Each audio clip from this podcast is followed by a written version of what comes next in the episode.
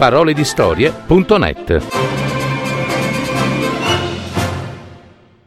La Pollonia della marmellata di Gianni Rodari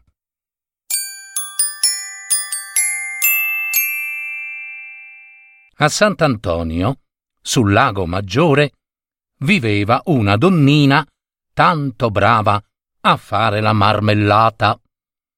Così brava che i suoi servigi erano richiesti in Valcuvia, in Val Travaglia, in Val Dumentina e in Val Poverina.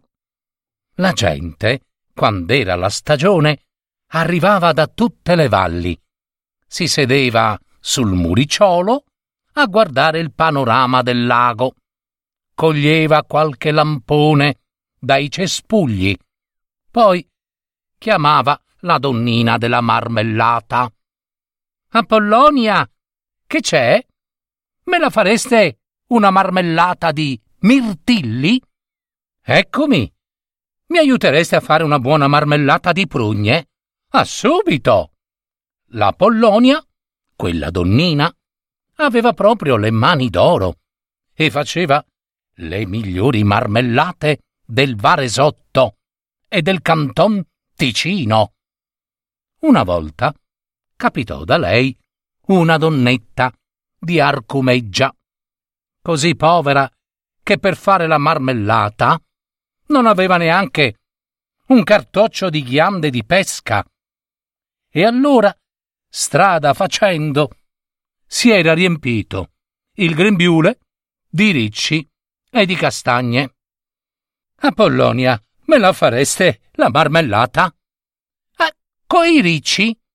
Non ho trovato altro. Ah, pazienza, proverò. E la Pollonia tanto fece che dai ricci delle castagne cavò la meraviglia delle marmellate. Un'altra volta, quella donnina di Arcumeggia non trovò nemmeno i ricci delle castagne, perché le foglie secche, cadendo, li avevano ricoperti. Perciò arrivò con un grembiule pieno di ortiche. Apollonia, ma me la fate la marmellata? Oh, ma con le ortiche? Oh, non ho trovato altro. Pazienza, si vedrà. E la Pollonia prese le ortiche, le inzuccherò, le fece bollire come sapeva lei e ne ottenne una marmellata da leccarsi, oh, le dita. Perché la Pollonia, quella donnina, aveva le mani d'oro ed argento e avrebbe fatto la marmellata anche con i sassi, proprio così, con i sassi. Una volta passò di lì l'imperatore e volle provare anche lui la marmellata della Pollonia. E lei gliene diede un piattino. Ma l'imperatore, dopo la prima cucchiaiata, si disgustò perché c'era caduta dentro una mosca. Vi fa schifo, disse l'imperatore. Ma se non era buona, la mosca non ci cascava, no? disse la Pollonia.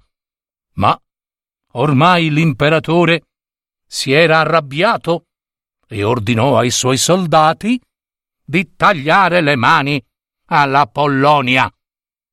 Allora la gente oh, si ribellò e mandò a dire all'imperatore che se lui faceva tagliare le mani alla Pollonia, loro gli avrebbero tagliato la corona con tutta la testa.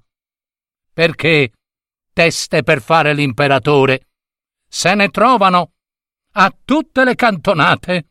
Eh, ma mani d'oro come quelle dell'Apollonia son ben più preziose e rare. E l'imperatore dovette far fagotto.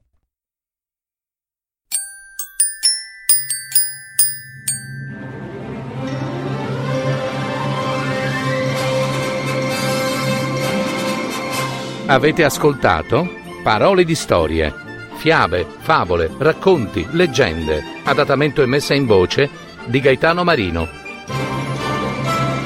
www.paroledistorie.net